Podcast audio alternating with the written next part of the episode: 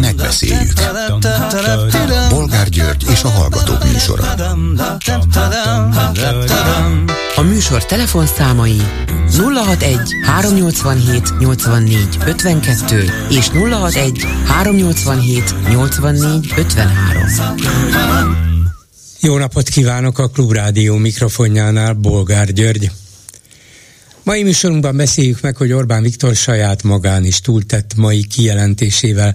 Veszprémben, Európa idei kulturális fővárosában ugyanis azt mondta, hogy a római birodalom összeomlása után többen is megpróbálták újra egyesíteni a kontinenst, új birodalmat létrehozni, és a sor végén megemlítette Hitlert, majd hozzátette, ez így megy most is. Hitlerrel összehasonlítani az Európai Uniót? Hová jutott a miniszterelnök? És mi lesz ennek a vége? Gyurcsány Ferenc azonnal reagált, beteg ez az ember, írta a Facebook oldalán. De mit csináljunk mi, hogy ne betegedjünk meg? Következő témánk, hogy az orosz külügyminiszter szerint Ukrajna támadta meg Oroszországot, és ezért Oroszország jogos önvédelmi háborút vív. Szijjártó Péter külügyminiszter közben közölte, Ukrajna ne várjon tőlünk semmiféle támogatást, amíg nem teszi lehetővé a magyar iskolák működését az országban. Ráadásul Stockholmban az uniós külügyminiszterek találkozóján a magyar miniszter azt mondta, hogy amíg az OTP rajta van a háború nemzetközi szponzorainak ukrán listáján, mint egy olyan bank, amelyiknek leányvállalata, leánybankja Oroszországban is működik, és Oroszországnak adót fizet, addig Magyarország nem is hajlandó tárgyalni a következő szankciós csomagról. Nem arról van szó tehát, hogy bizonyos embereket levetetnénk a szankciós listáról, például az orosz védelmi miniszterhelyettest, vagy egy belaruszt, hanem arról, hogy nem is tárgyalunk. Meddig lehet ezt a zsarolást folytatni? Mit gondolnak aztán arról, hogy Novák Katalin köztársasági elnök is megszólalt a vezérkari főnök minapi botrányos kijelentéséről, arról, hogy a német-lengyel háború lokális háború volt 1939-ben, és meg lehetett volna akadályozni a világháború kitörését, ha elindítanak egy béke folyamatot. A köztársasági elnök a következőket írta a hadsereg parancsnokaként és Magyarország elnökeként tisztában vagyok vele, hogy a vezérkari főnöknek számos feladata van. Például szembenézni az ukrajnai háború veszélyeivel és modernizálni a hadsereget. A történelmi vitákat és értelmezéseket pedig jobb, ha a történészekre hagyjuk. Ennél egyértelműbb fejcsóválás nem lett volna elvárható az államfőtől? A budapesti lengyel nagykövet szerint minden esetre igen, ő ugyanis bocsánatkérést vár. Már bocsánat, de miért is? És végül beszéljük meg, hogy a mentőszolgálat elismerte, hibáztak Gálvölgyi János segélyhívásánál, amikor a mentés irányító nem az életveszélyes kategóriába sorolta az esetet. Kinek a hibája? Egy diszpécseré, vagy a mentőszolgálat vezetésé. A DK minden esetre a mentőszolgálat irányítójának menesztését követeli. Telefonszámaink még egyszer 387 84 52 és 387 84 53. Háló, jó napot kívánok! Jó napot kívánok, Salaj Erika vagyok, bolgáról beszéltem múlt héten is. Parancsoljon! A Gábor művész úr kapcsán szeretnék egy gondolatot megosztani önökkel. Igazából teljesen, én azt úgy vélem, hogy teljesen mindegy, hogy egy közismert művészről van szó, vagy egy átlagpolgáról, vagy pedig egy rászorulóról, de ezt nem lehetne megengedni.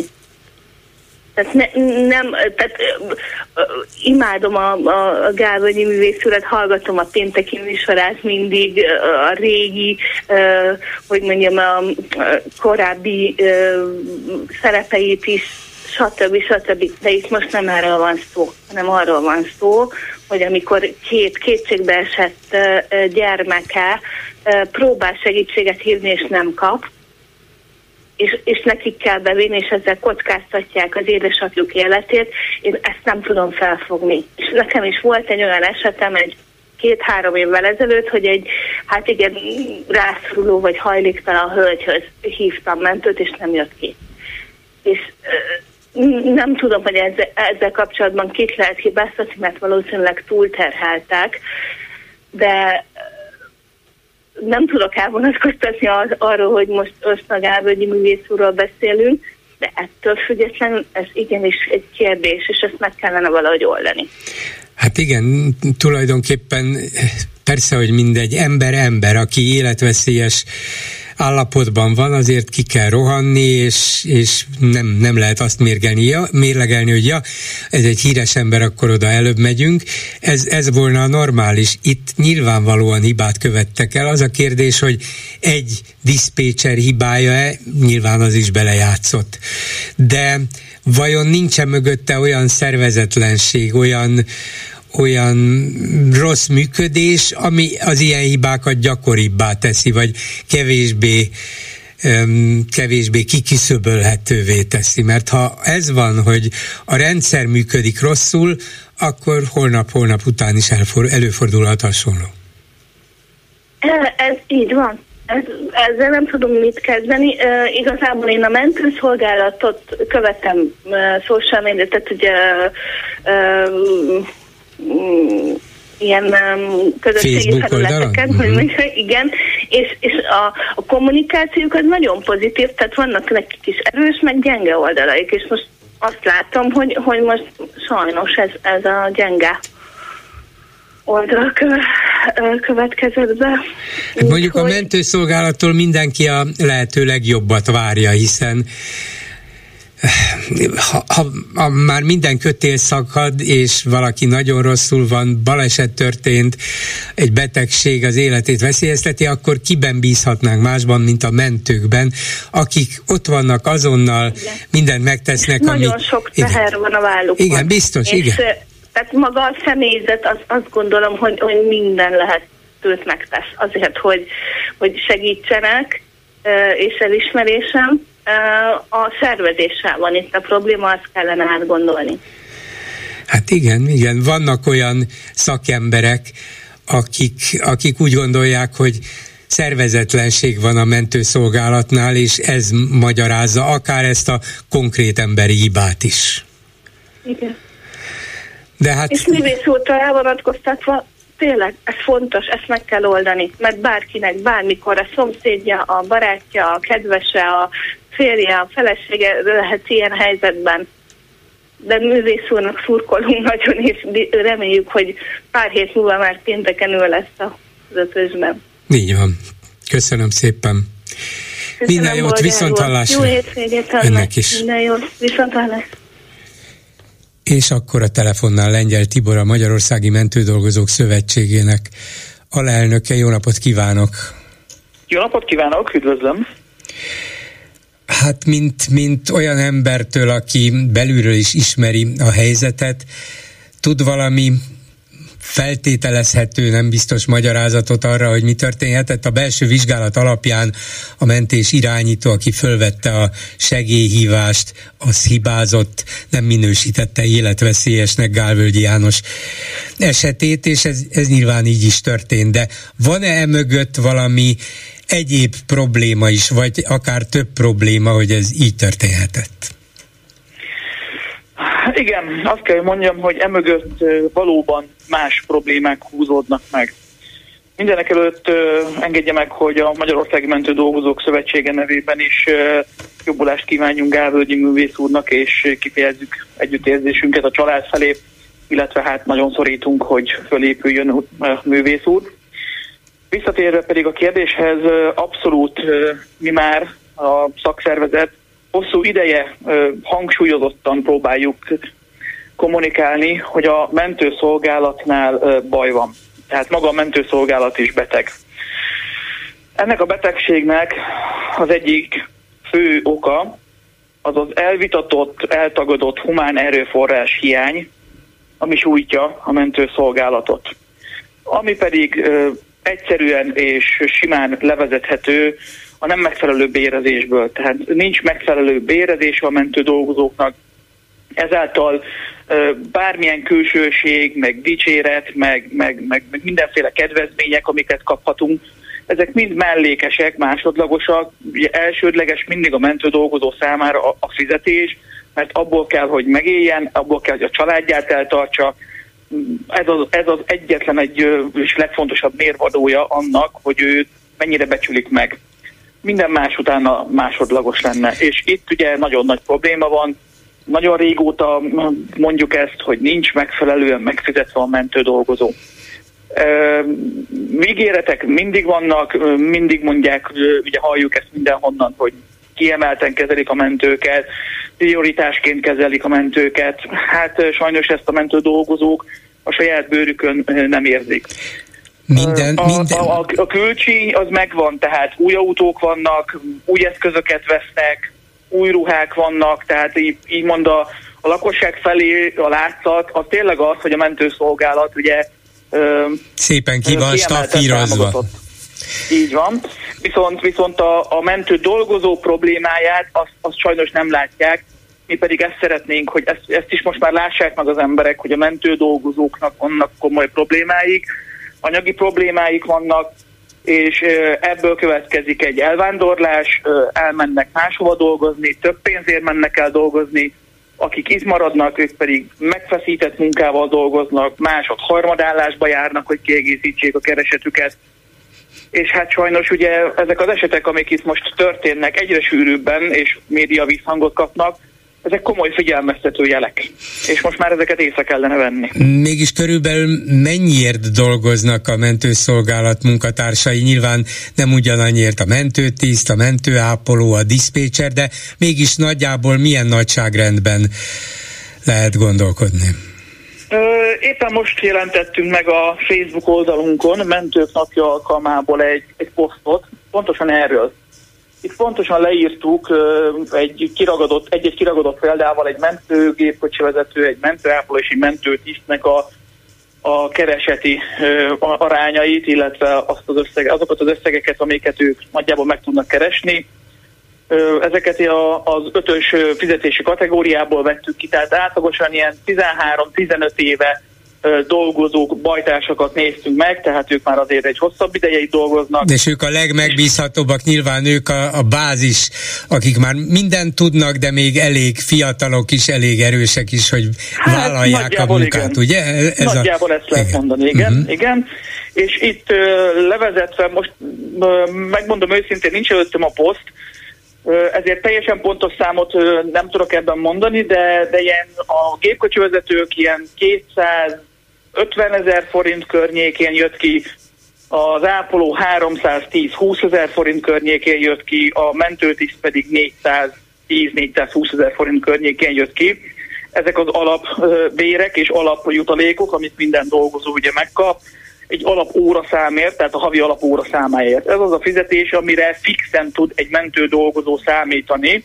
Minden ezen fölüli munka, mert hát ugye lehet túl munkát vállalni, és végeznek is a mentők rendkívül sok túl munkát, de az már mind az alap munkaidőkön fölül men, megy, tehát az már egy plusz dolog, ami időt és energiát veszel a szabadidejüktől, a családjuktól, a pihenésüktől, ennek árán tudnak csak maximum mit kell, keresni. Mit kell ezért teljesíteniük? Az nyilvánvaló, hogy ez egy nagyon feszült munka, itt szinte mindig élethalál kérdéséről van szó, de mit mégis hogy képzeljük el egy, egy mentő tiszt, egy mentőápoló és gépkocsi vezető munkaidejét, beosztását?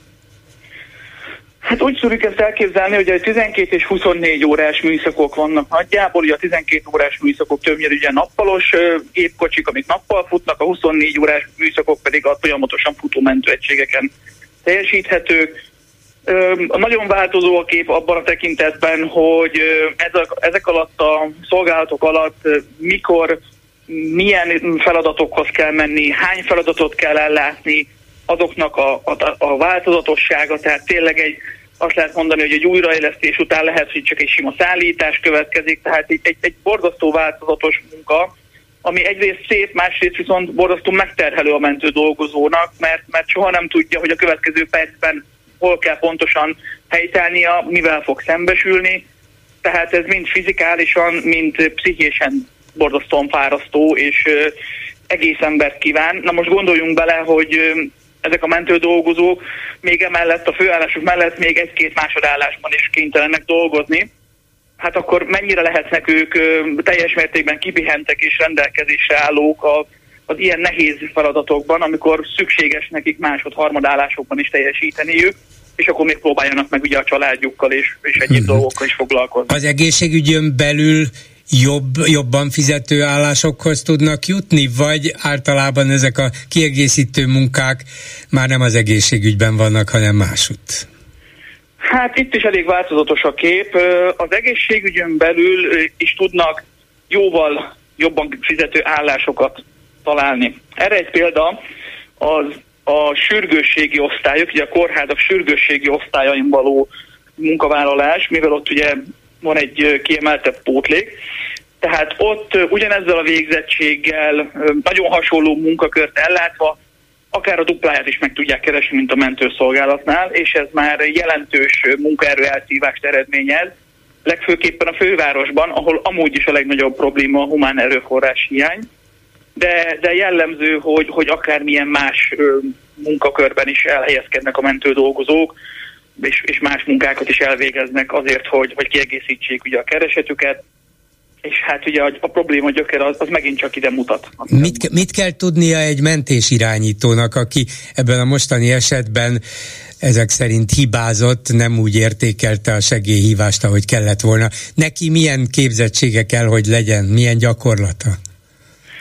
A mentés irányítónak minimum mentőápolói végzettsége, mentőszakápolói végzettsége kell, hogy legyen, és, és legalább két vagy három éves kivonulói tapasztalata is kell, hogy legyen, akkor lehet ugye mentés irányító, és hát azért rendkívül nehéz dolguk van a mentés irányítóknak is, ők is hatalmas terhelés alatt dolgoznak, őnáluk is nagyon nagy a a szakemberhiány borzasztóan megfeszített a munkatempó az irányításokon, és hát azt kell, hogy mondjam, hogy, hogy itt is, amit most láthatunk, ugye, hogy a mentés irányító hibázott, ezt hozta ki a mentőszolgálat vizsgálata.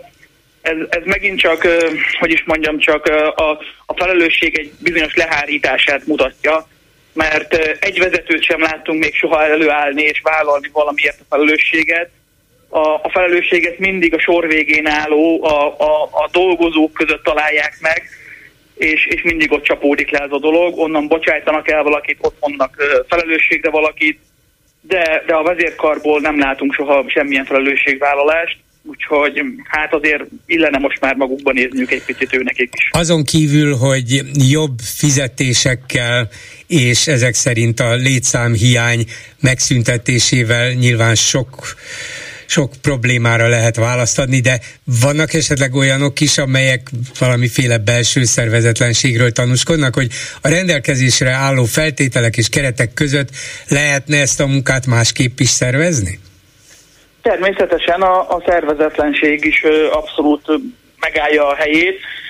Azt kell, hogy mondjuk, hogy a mentőszolgálat vezetése hát úgy mutatkozik, mint egy, egy dilettáns egyesület, tehát nagyon jól tudják ők is a problémákat, és mégsem tesznek ellene. Tehát amit mondtam már az előbb is, kifelé roppant energiákat fordítanak arra, hogy, hogy, hogy kifelé mutassanak egy képet a mentőszolgálattól, nyilvánvalóan, de, de a valós problémákat, a valós betegségét, ahogy itt említettem is a mentőszolgálatnak, azt viszont nem kezelik. Tehát ez, ez más, más erre nem tudunk mondani, csak azt, hogy, hogy, ez, ez inkompetens hozzáállás a vezetőség részéről. De... És mi ezt hangsúlyozottan mondjuk, hogy, hogy a mentőszolgálat gyakorlatilag ugyanúgy beteg, mint, mint azok, akiket ugye megpróbál ellátni. Csak nehogy eljussunk oda, hogy, hogy a mentőszolgálatot is újra kelljen majd éleszteni, meglátjuk, sikerül-e.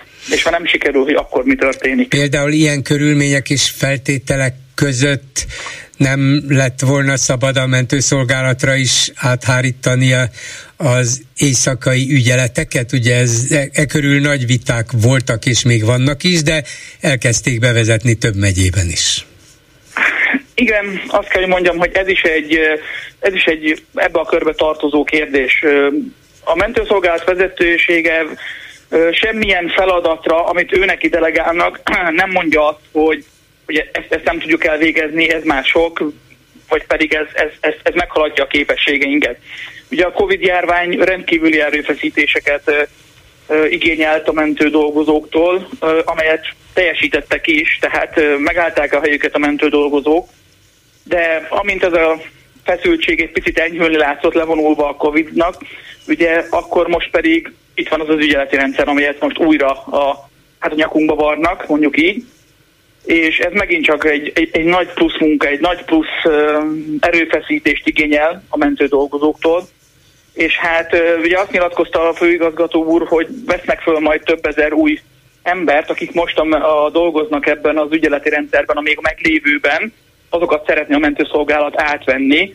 Hát csak arra nem gondoltak, hogy a mostani ügyeleti rendszerben dolgozó emberek, azok a mentő dolgozók nagy részben másodállásként dolgoznak ott, tehát ők nem fognak új emberként jelentkezni majd a rendszerben. Hát akkor volna dolog éppen elég sajnos. Köszönöm szépen Lengyel Tibornak, a Magyarországi Mentődolgozók Szövetsége alelnökének. Viszont hallásra! Viszont hallásra, minden jót kívánok! Háló, jó napot kívánok! Jó napot kívánok, Bolgár úr, köszöntöm a hallgatókat. Két témához szeretnék hozzászólni. Az első a Böröndi-féle magyarázat, nyilatkozat, és a második pedig ez az Orbán féle tegnapi Veszprémi beszéd lenne. Mai, mai, ma, mai, ma délelőtt. Mai volt, bocsánat, ennyire, ennyire friss, még ropogós ennyire sajnos. Friss, még frissehült, igen.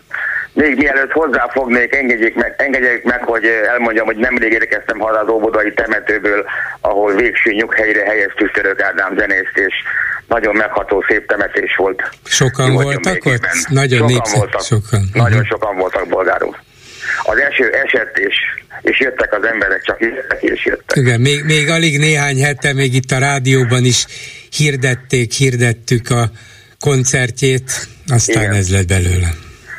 Igen, ilyen, igen. Ilyen hamar eltelik és lezárul. Hát ez van.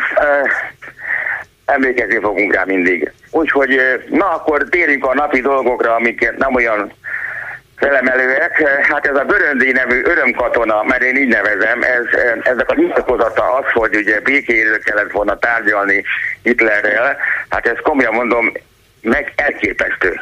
Úgy látszik, ez az ember nem járt iskolába, főleg a történelem órától hiányzott. Ugyanis kinyitottam az internetet, nem kell nagyon keresni, hogy 1938. szeptember 29-én írták alá a Münchheimben a több oldalú nemzetközi megállapodás Németország, Nagy-Britannia, Franciaország, ország között, amelynek az eredménye Csehszlovákia felosztása lett.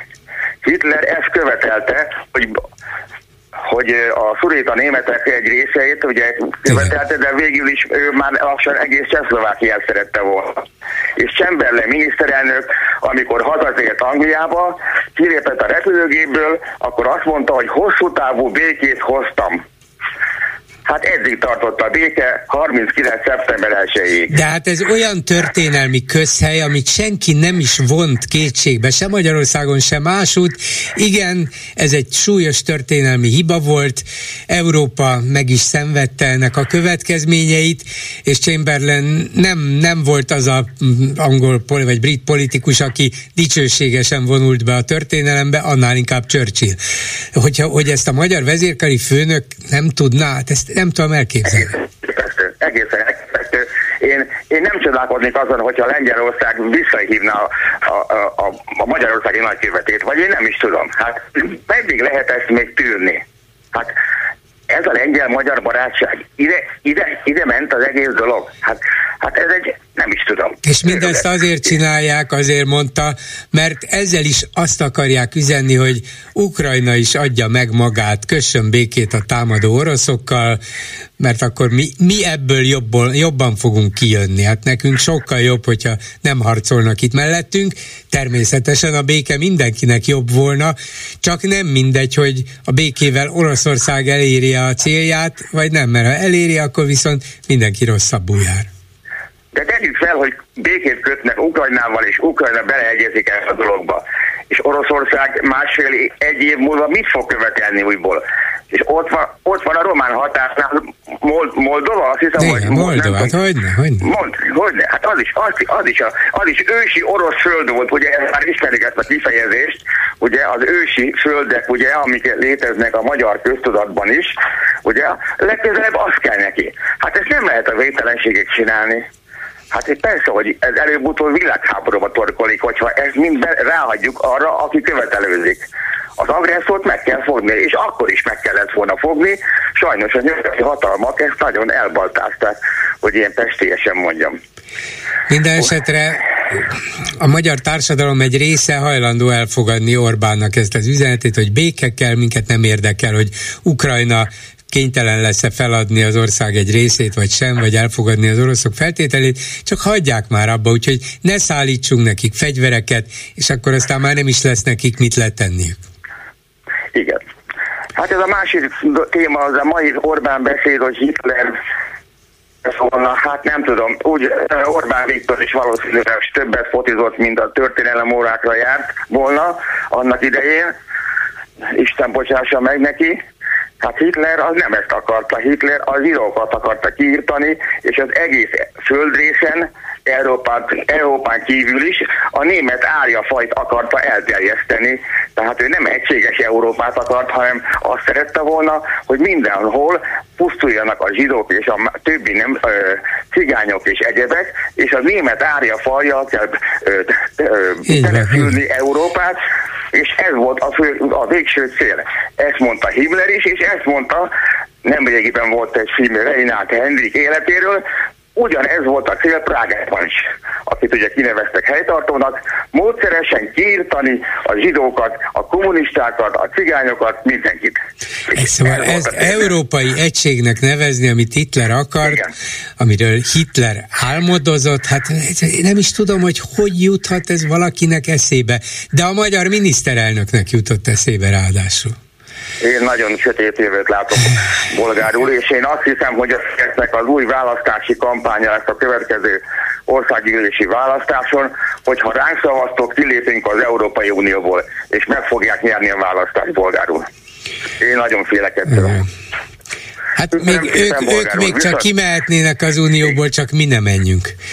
Igen, igen. Köszönöm, köszönöm, köszönöm viszont hallásra. Háló, jó napot kívánok! Jó napot kívánok, én vagyok? Igen, tessék. Tiszteletem, bolgár úr. Nem ezzel akartam, vagy szerettem volna kezdeni, de nem állhatom meg, hogy ne hozzam föl a mentő és a gálvölgyi kontra, kontra Györfi Pál ügyet. Gyakorlatilag azt, azt kell, hogy lássam, hogy még egy ilyen, ilyen rettenetesen fontos intézmény, mint a mentő szóvívője is egy ilyen, egy ilyen főceleb. Ugye ezt oh, hát abszolút, igen, igen. Mondjuk ez, a, az ez, ő ez szóvivői, e, igen, ő ezt a szóvivői szerepet nagyon hatásosan művelte, és valóban főceleb lett belőle. Én nem gondolom, hogy hatá- igen, megtévesztően hatásosan viselte, elfette, és hallgattam a mentős, mentős kollega való beszélgetését, egyszerűen vérlázító. Ez ugyanabban a sorba illeszhető be, hogy Györfi Pál képviselő, képviselő képviseli, nem képviseli, hanem képviseli az ország egyik legfontosabb intézményének, a mentőknek a, a hogy mondjam, a, a, a brandjét, mint amikor mondjuk a Kovácsáron, ugye úgy, úgy hívják, vagy Ákos, Ákos, aki énekes. Igen. Tudja, tudja van a Kossuth énekes. Hogyne tudja, kiről beszélek. Persze, az, az ő Ákos. Az ő emberek. Igen. Ő, ő, igen, az Ákosról beszélek, aki, aki mondjuk aki mondjuk 400 vagy 600 millió forintért most éppen filmet rendez, mert ahhoz is ért. Hát mindenféle. Vannak, mindent vannak, lehet. igen, mindent, mindent lehet. lehet.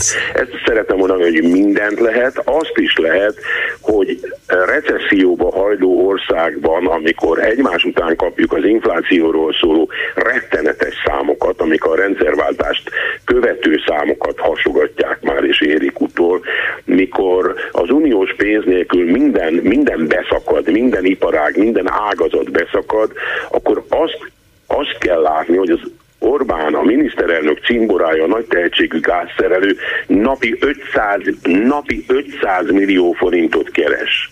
Napi 500 millió, és ezzel csak második a sorba. Nem, nem, ő az első, az első lett, tehát Csányit már megelőzte.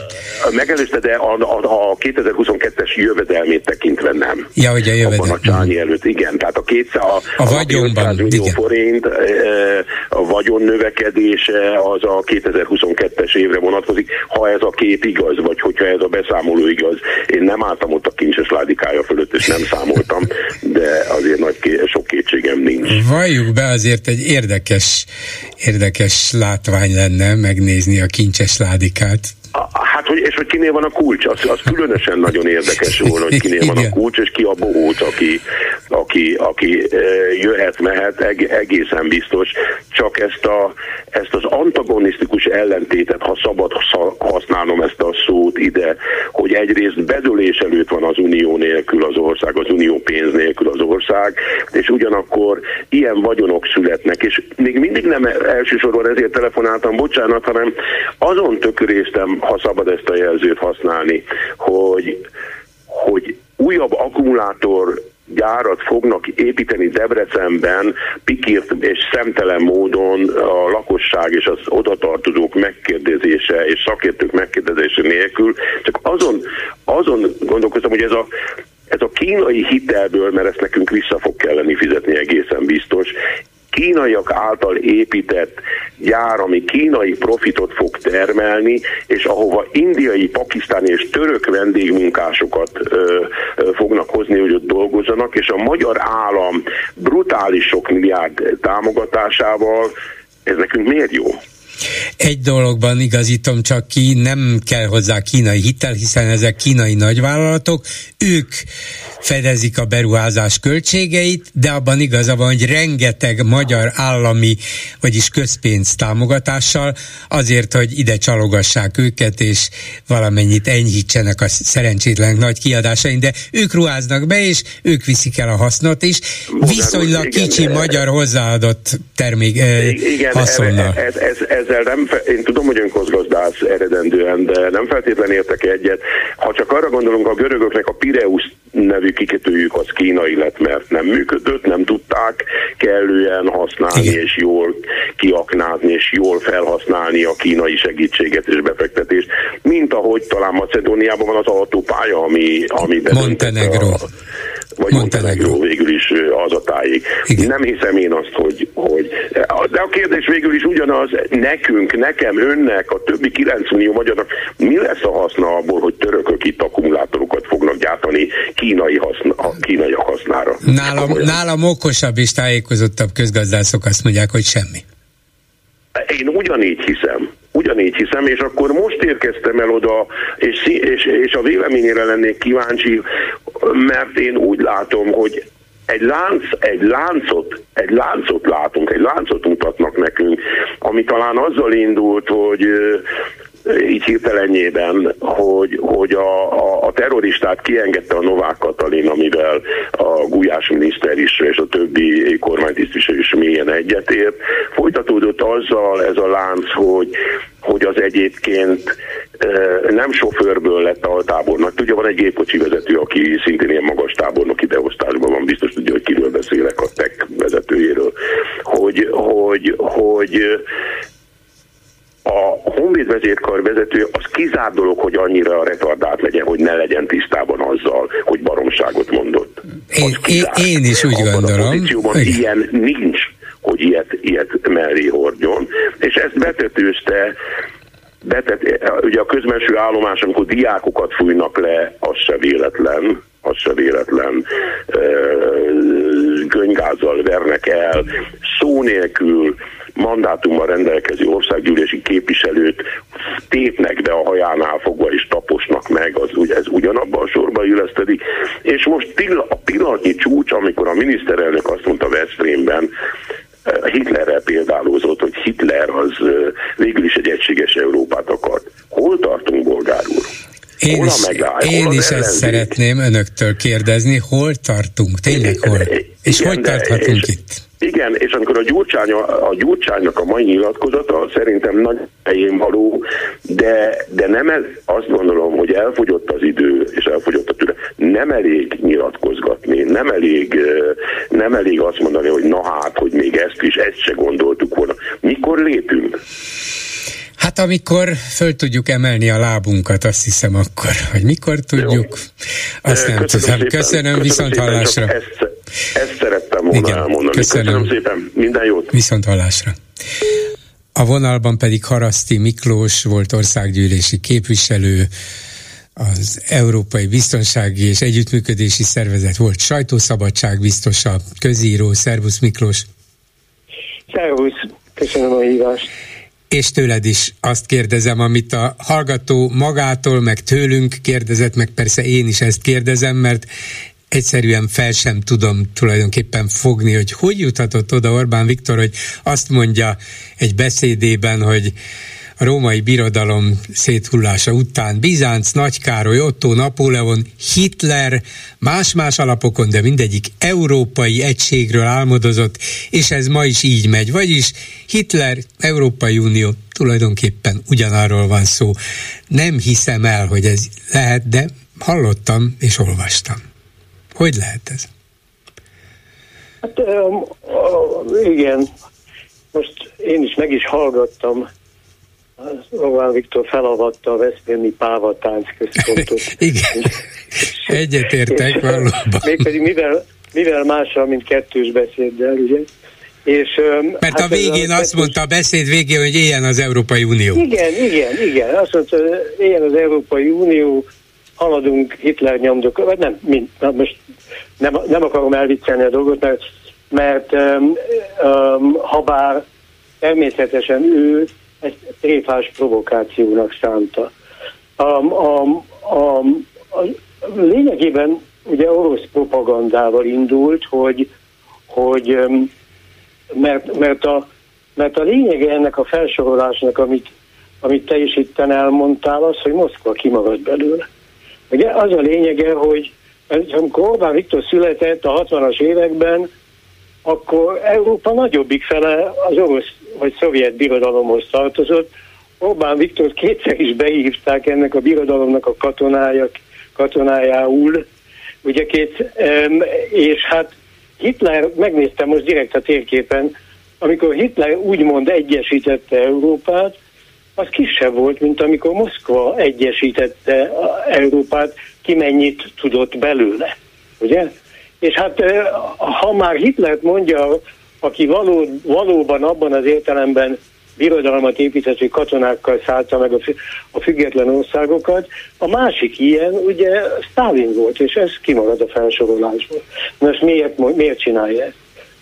Azért, hogy bocsánatot kérek, hogy mi ezen dühöngünk, hogy pártvezérek erről beszéljenek, és ezzel tömörítse a, a, a, a mezőnyt a felháborodottak, miközben ő, hát mit csinált? Hát ő csak a Veszprémi Páva Tánc központot dicsérte. Na de hát ez a sajátjainak elég jó üzenet, hiszen azért gondolom még a Fidesz szavazó sem áll olyan büszkén és magabiztosan Igen. elő, hogy Igen, hát tényleg elég, ez... Elég, elég, szerintem elég jó üzenet. Igen? Jól, jól megszitta a birodalmiaskodást, ami szerinte Brüsszel, és hát erről kell beszélni. Aha. Erről kell beszélni, hogy milyen alapon birodalmazza Brüsszelt, ami a Hitler és Stalin féle birodalmi törekvések ellen jött létre, európai országok önkéntes és nem megszállt, katonailag megszállt be, belépésével, többek között ugye Orbán Viktor Magyarországának a belépésével konkrétan ő is volt miniszterelnök, amikor ennek a belépésnek az előkészítő tárgyalásai elindultak. Na jó, hát a, a memória az Ugye, hát ő, ő, ő az ő hát nem ő írta tudjuk. alá sajnos a csatlakozási ne. szerződést. Ezt gondolom, alá? nem ő írta alá a csatlakozási írta alá, szerződést, és ez szerintem mély nyomot hagyott benne. Hát igen, mondjuk erre nem emlékszik, a, a római birodalomra emlékszik, Ottóra emlékszik, Nagykárolyra emlékszik, Moszkvára nem emlékszik. Igen? Na jó, de, de vissza tényleg a Brüsszelhez, ez a lényeg, hogy Orbán szerint az Európai Unióval az a baj, hogy egy túl erős birodalom, miközben a fele igaz, az, nem, hogy nem birodalom, de az se igaz, hogy erős volna. Hát pontosan az a baj az Európai Unióval, hogy végtelenül gyenge, és ennek köszönhetjük elég nagy részt, a magyar nép bölcsességén kívül elég nagy részt ennek köszönhetjük Orbán Viktor. Ugye két módon is gyenge.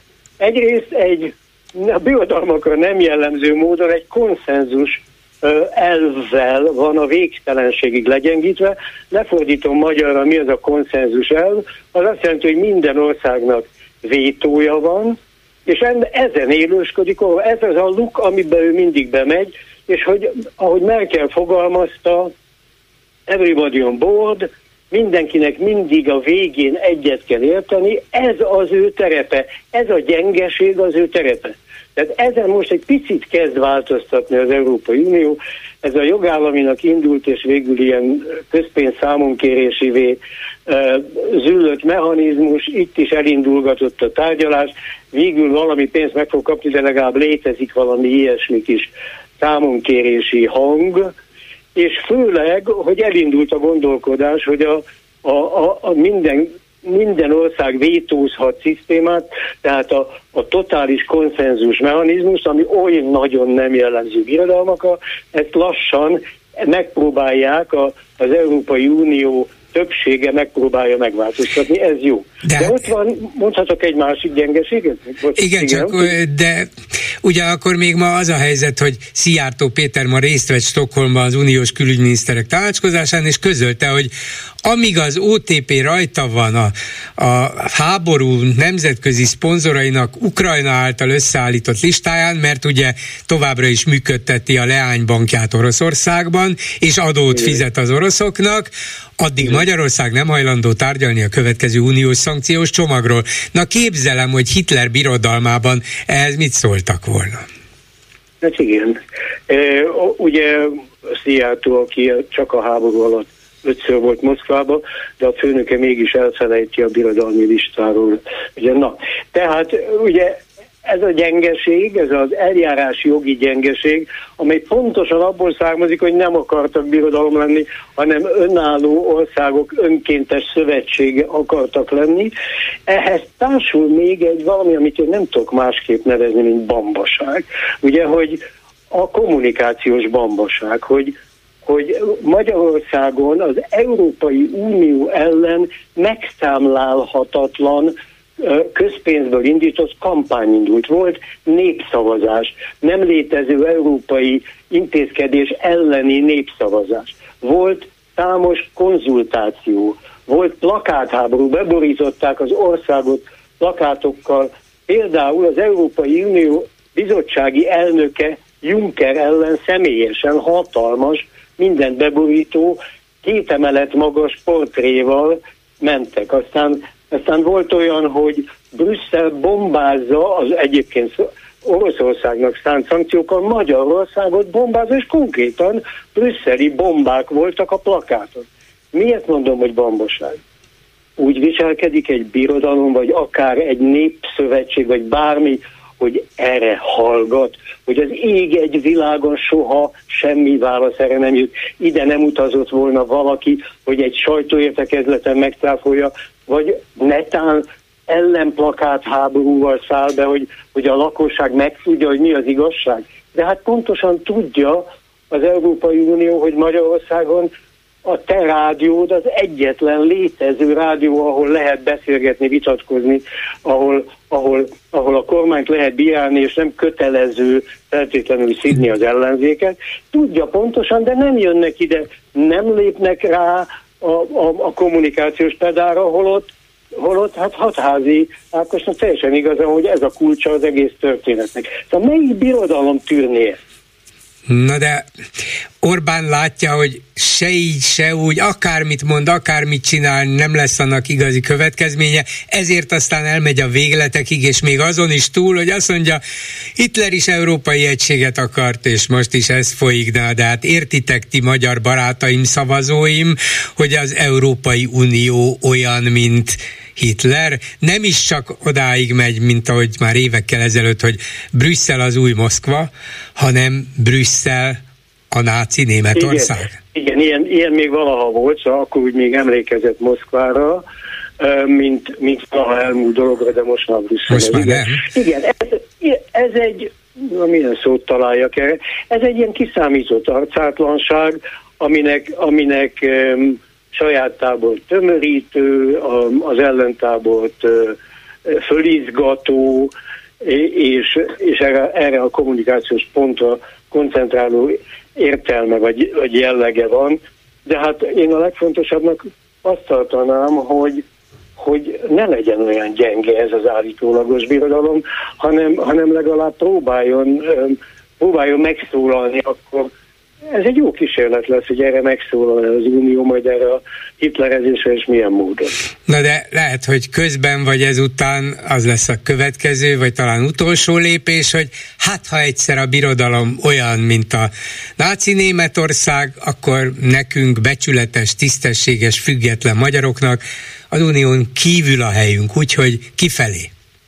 Nem, ezt én nem hiszem, mert, mert ez, ez a pávatánc, ebbe a gyengeségbe való állandó belépés, ennek az állandó kihasználása az ő nem is annyira a pénzek, amiket megkap vagy nem kap, ennél veszélyesebb, hogy tényleg úgy gondolkodik, hogy kína, kínai, orosz, iráni, török pénzzel majd valahogy kiegészítjük ezt, mert a legfontosabb természetesen, hogy a, a, a, a klánjának, a nagy családjának az apanázsa meglegyen, ezért sajnálatos az Európai Uniós pénz, az meg azért sajnálatos, mert azt lehetett meghamisított tenderekkel szétosztani a nagy családnak. Na most a másik oldalról jövő pénz még jobb, mert ottan közbeszerzés sincs azokba az országokba.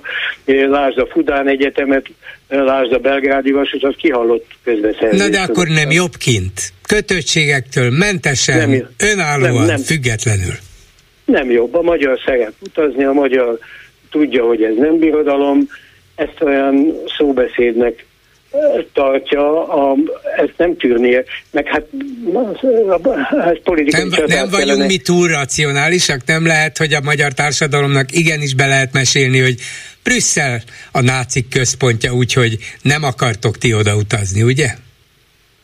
Um, Bolgár úr, én, én, én nem tartom ezt veszélynek. Én azt tartom veszélynek, hogy a mostani európai gyengeség folytatódik, és ezért van Orbánnak mit kihasználnia, és pávatáncolnia, és pávatánc központokat a két, kettős beszéddel alapítani.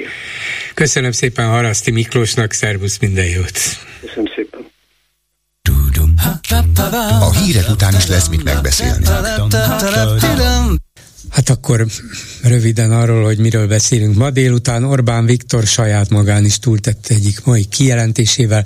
Veszprémben, Európa idei kulturális fővárosában ugyanis azt mondta, hogy a római birodalom összeomlása után többen is megpróbálták újra egyesíteni a kontinenst, új birodalmat létrehozni, és a sor végén megemlítette Hitlert, mint aki európai egységet akart. Ez így megy, most is tette hozzá. Tehát hogy lehet Hitlerrel összehasonlítani az uniót? Gyurcsány Ferenc szerint beteg ez az ember. Következő témánk, hogy az orosz külügyminiszter szerint Ukrajna támadta meg Oroszországot, közben Szijjártó Péter külügyminiszter közölte, hogy Ukrajna ne várjon tőlünk semmiféle támogatást, amíg nem teszi lehetővé a magyar iskolák szabad működését Ukrajnában. Ráadásul újabb szankciókhoz se járulunk hozzá, amíg Ukrajna nem veszi le az OTP-t arról a listáról, amely amelyen az orosz háború szponzorait szól, e, sorolják föl, már pedig az OTP-nek működik egy oroszországi leánybankja is, tehát ott Oroszországban adót fizet a magyar bank.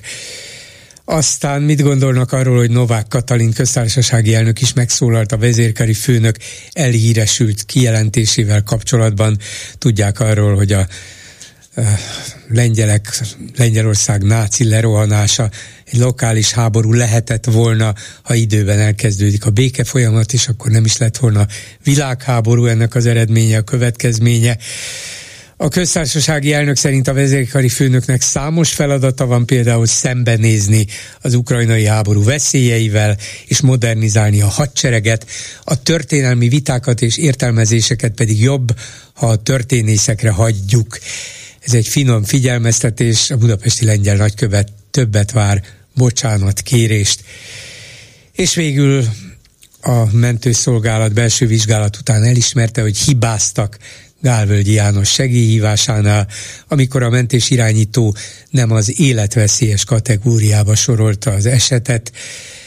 A mentőszolgálat szakszervezetének egyik vezetője szerint a hibák nem egyszerűen egy ember mulasztására vezethetők vissza, hanem szervezetlen a, az intézmény, nagy a munkaerőhiány, alacsonyak a fizetések, jóval kevesebb ember dolgozik ott, mint amennyire szükség volna, úgyhogy mindez együtt vezethetett ehhez a hibához is.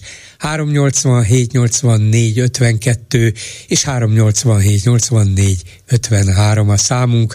Háló, jó napot kívánok! Jó napot kívánok! Orvos vagyok, elnézést orvos vagyok, és arra reflektálnék, hogy a Szerintem a mentők fizetését és ezt az esetet nem lehet együtt tárgyalni. Az egy más dolog, hogy kevés a fizetésük minden egészségügyi dolgozónak, mentősnek és nővérnek és orvosnak egyetlen feladata van, ha a beteg életveszélyben van, akkor el kell látni, és a betegnek a segítségére kell lenni. Minden egyéb szempontot félre kell tenni. Ennyit akartam csak mondani, és köszönöm, hogy meghallgatott. Igen, de ha esetleg nem jól értékeli ez a mentés irányító a telefont, annak alapján, amit neki elmondanak, mert neki mérlegelnie kell, hogy annak alapján, amit hallok, ez, ez valóban életveszélyes eset, vagy várhat még esetleg egy órát, vagy kettőt, akkor lehet, hogy ez azért van, mert esetleg nem eléggé felkészült az a úgynevezett menetirányító, vagy rettentően túlterhelt, és ezért nem tud elég időt vagy gondolkodást fordítani erre az ügyre és persze mindenki abból indul ki, hogy meg kell menteni az embereket, de ha nincsenek meg hozzá a feltételek, hogyha annyira elborítják az ügyek, akkor nem biztos, hogy tudja ezt a feladatot teljesíteni. Bocsánatot kérek, akkor, akkor hagyja ott az egészségügyet arra esküdtünk fel, hogy a beteg az első mindenek fölött, és ilyenkor, ha mérlegelni kell, akkor természetesen mindig azt kell figyelembe venni, a rosszabb stádiumot, tehát az szerint, hogy, hogy egyes vagy kettes kategória, akkor minden esetre úgy kell cselekedni, mintha kettes értem, kategória értem, lenne. Értem. Ne haragudjon, nincs több időm, de ezt el köszönöm, mondanom, köszönöm, ez jól tettek. Nem pénzfüggő, ez lelkiismeret. Igen, ért, értem. Köszönöm, doktornő, viszont hallásra. Viszont hallásra. Háló, jó napot kívánok! Jó napot kívánok, szerkesztő úr! Én a Bőröndi ügyhöz szeretnék hozzászólni, aztán ha megengedni, akkor egy nagyon rövid mixet az utóbbi időszak történéseiből. Igen. Hát szerintem a rendszer természetrajzára mutatott rá ez az eset. Itt arról van szó, hogy ugye ez az örömharcos, ez az örömkatona, ez egyszerűen túl teljesített. Igen, valószínűleg. Ugye a kedves vezető ö, szájíze szerint ugye megköszönni a dolgokat, hát ez általában így van. Na most ö, számtalan ilyen eset volt ugye a közelmúltban, hát ugye volt olyan hölgy például, aki a kedves vezető névjegyének a kezdőbetűjéből ö, készült fülbevalóval ö, ugrált, úgy csinált ö, bohócot magából, tehát, tehát vannak ennek különböző stádiumai, láttunk nem egy ilyet, ugye? Hát persze. Egyszerűen nagyot kellett mondani, mm, nem gondolta, hogy ebből ilyen diplomáciai botrány lesz. Meg, Vagy meg egyszerűen csak nem is annyira a történelemre gondolta, hanem gondolta, hogy hozok én egy jó történelmi példát, de én azt akarom mondani, hogy Ukrajnában tessék békét teremteni, mert a pártunk és kormányunk ezt üzeni, hát én pedig valamivel még alá is támasztom ezt. Így van, így van. Ez azt a szót, hogy igazságos, azt elfelejti, elfelejtik a kiinduló alapot, hogy ki, ki, kinek ismerte el ugye az önállóságát, szuverenitását, függetlenségét kitámadott meg ezáltal ugye egy független államot valamikor hajnal fél ötkor. Hát azért vannak dolgok, amiket elfelejtenek, mindegy, hagyjuk. A másik, amit gyorsan szerettem volna mondani, itt a közelmúltban volt ez a budaházi féle, tehát volt az a hölgy, aki elsőként telefonált be, hát gondolom sokaknál kiverték a bizt, kiverte a biztosítékot, teljesen át volt szellemülve, szinte elalélt, ugye? Ja, hát, azt nem, rá? hát hogy nem emlékezni? Hogy elalélt, azt nem tudom, de na, minden esetre na, magyar, mélységesen. Ez az igazi igen. magyar gyalázás, ez az igazi magyar gyalázás, hogy egy ilyen közönséges nyomorult terroristát, aki álmába dobál emberek lakásába molotov koktélokat, tehát ilyeneket a legnagyobb magyarokkal egy, egy rangon, egy, hát én nem is, én nem, nem is, egyszerűen nem találok rá ö, valóba szavakat. Tehát én nem kívánom ennek a hölgynek azt, hogy, hogy valami hasonlót megéljen, hogy, hogy, hogy valami ilyen támadásnak a, az elszenvedője legyen, de valami elképesztő, tehát. És felhívnám a, ja, és felhívnám a figyelmét egy, egy dologra, hogy a Youtube-on volt közéleti szereplőket ismert vagy kevésbé ismert közéleti szereplők követelték Budaházi szabadon bocsátását. Látta ön ezt a hirdetést? Igen, hogyne, igen, igen és ön beszélt azóta Schiffer Andrással, a legnagyobb meglepetésemre Schiffer András volt az első, aki a követelők közt volt. Na most ön azóta beszélt vele egyszer, és gondoltam, hogy rá fog azért erre kérdezni, hogy, hogy ez, ez, ez hogy működik.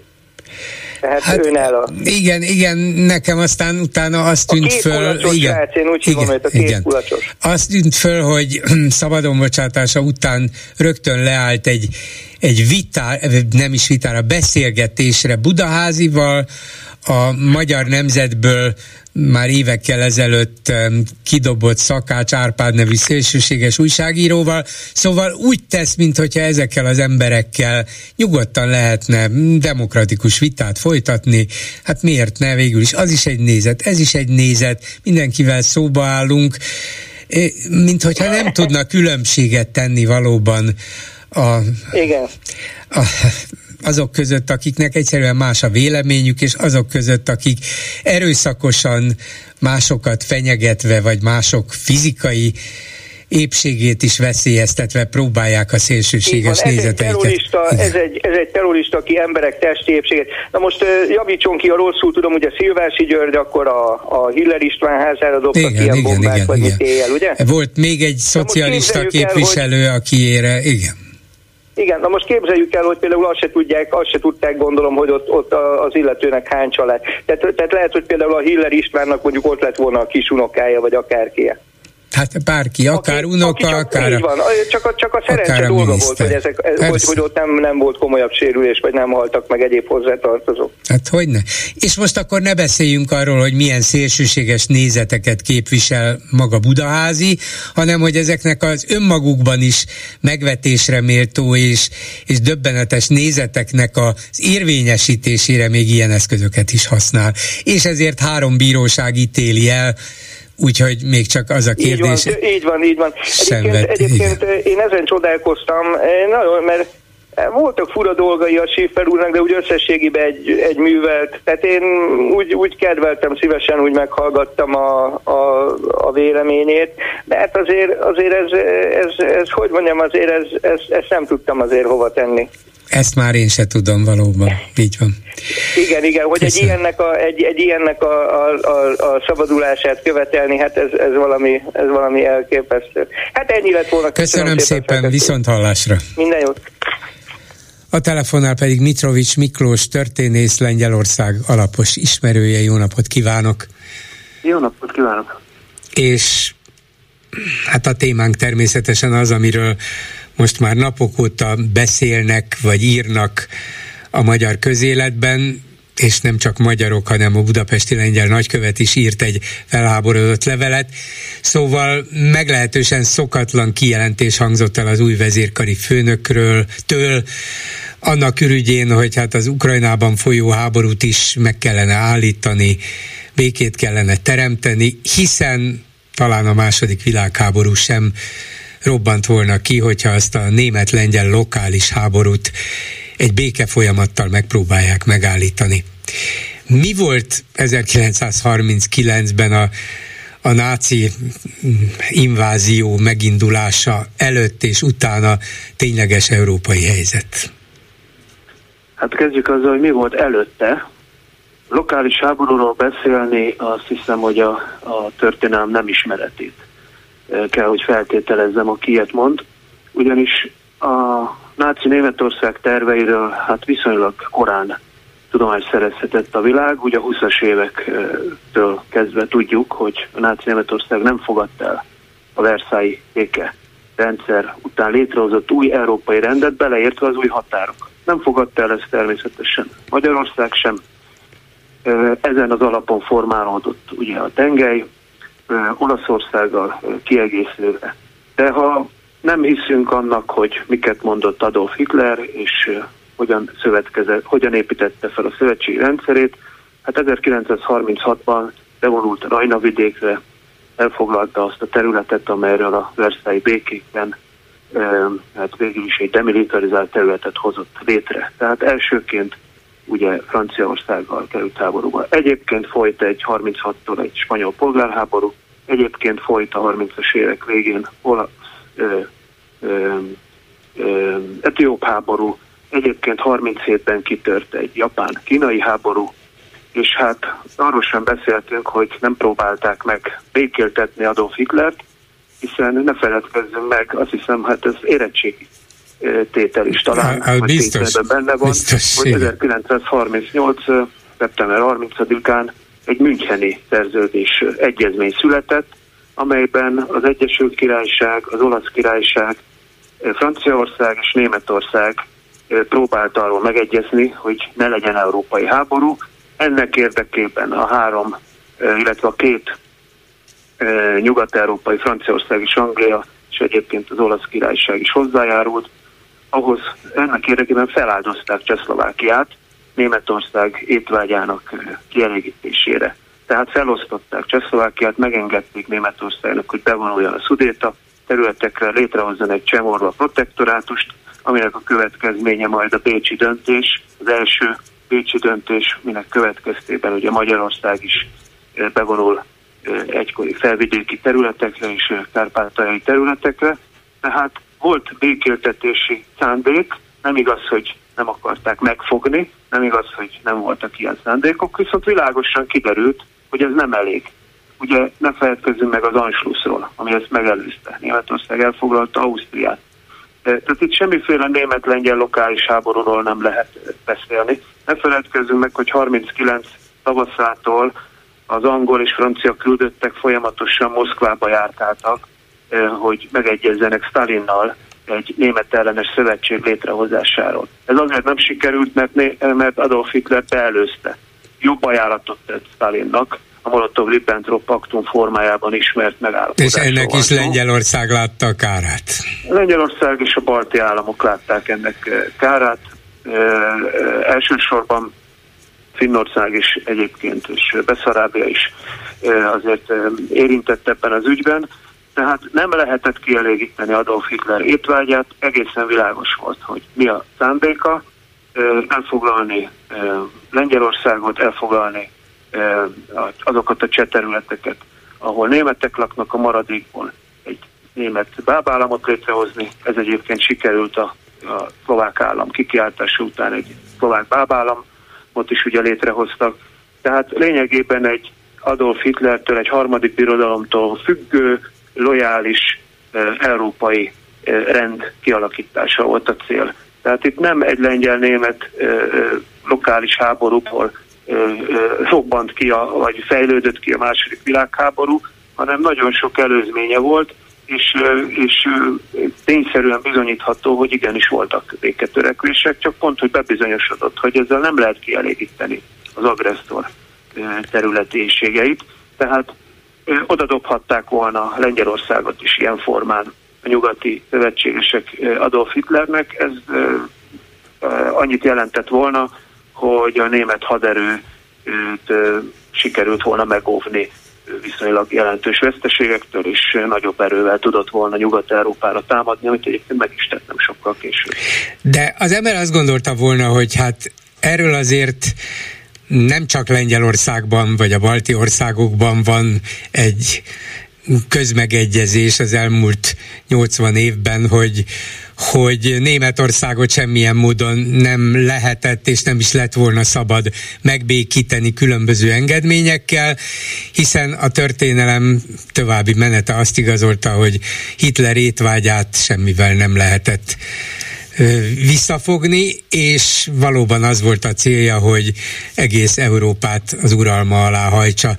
De ha ebben egy általános megegyezés volt, és nem csak Lengyelországban, hanem gyakorlatilag egész Európában, vagy a, a nyugati világban, de talán a világ más részein, más részein is, ahol azért talán messzebb voltak ettől az európai világháborús központtól, akkor az ember azt gondolná, hogy hát ilyeneket az ember még csak nem is tud honnan előszedni, előkotorni. Hát ennek nincs igazán, nem hogy irodalma, de nincs mai politikai hátteresem, hogy ö, tulajdonképpen ez a német-lengyel lokális háború, hát lehetett volna ott a békével érvelni, és, és lehetett volna más eredményre is jutni. Ez annyira egyértelmű volt eddig legalábbis, hogy nem is tudom, honnan jöhetett ez elő. Én azért tudom, hogy honnan jöhetett Na. ez a forrás, ugyanis az orosz, hát hogy mondjam, propaganda, ja, amely éle jár a, a történelmi hamisításban az elmúlt években, évek óta megpróbálja Nyugat-Európát felelőssé tenni a második világháború kirobbantásáért, és a Molotov-Ribbentrop paktum jelentőségét hát finoman szólva is nivellálni.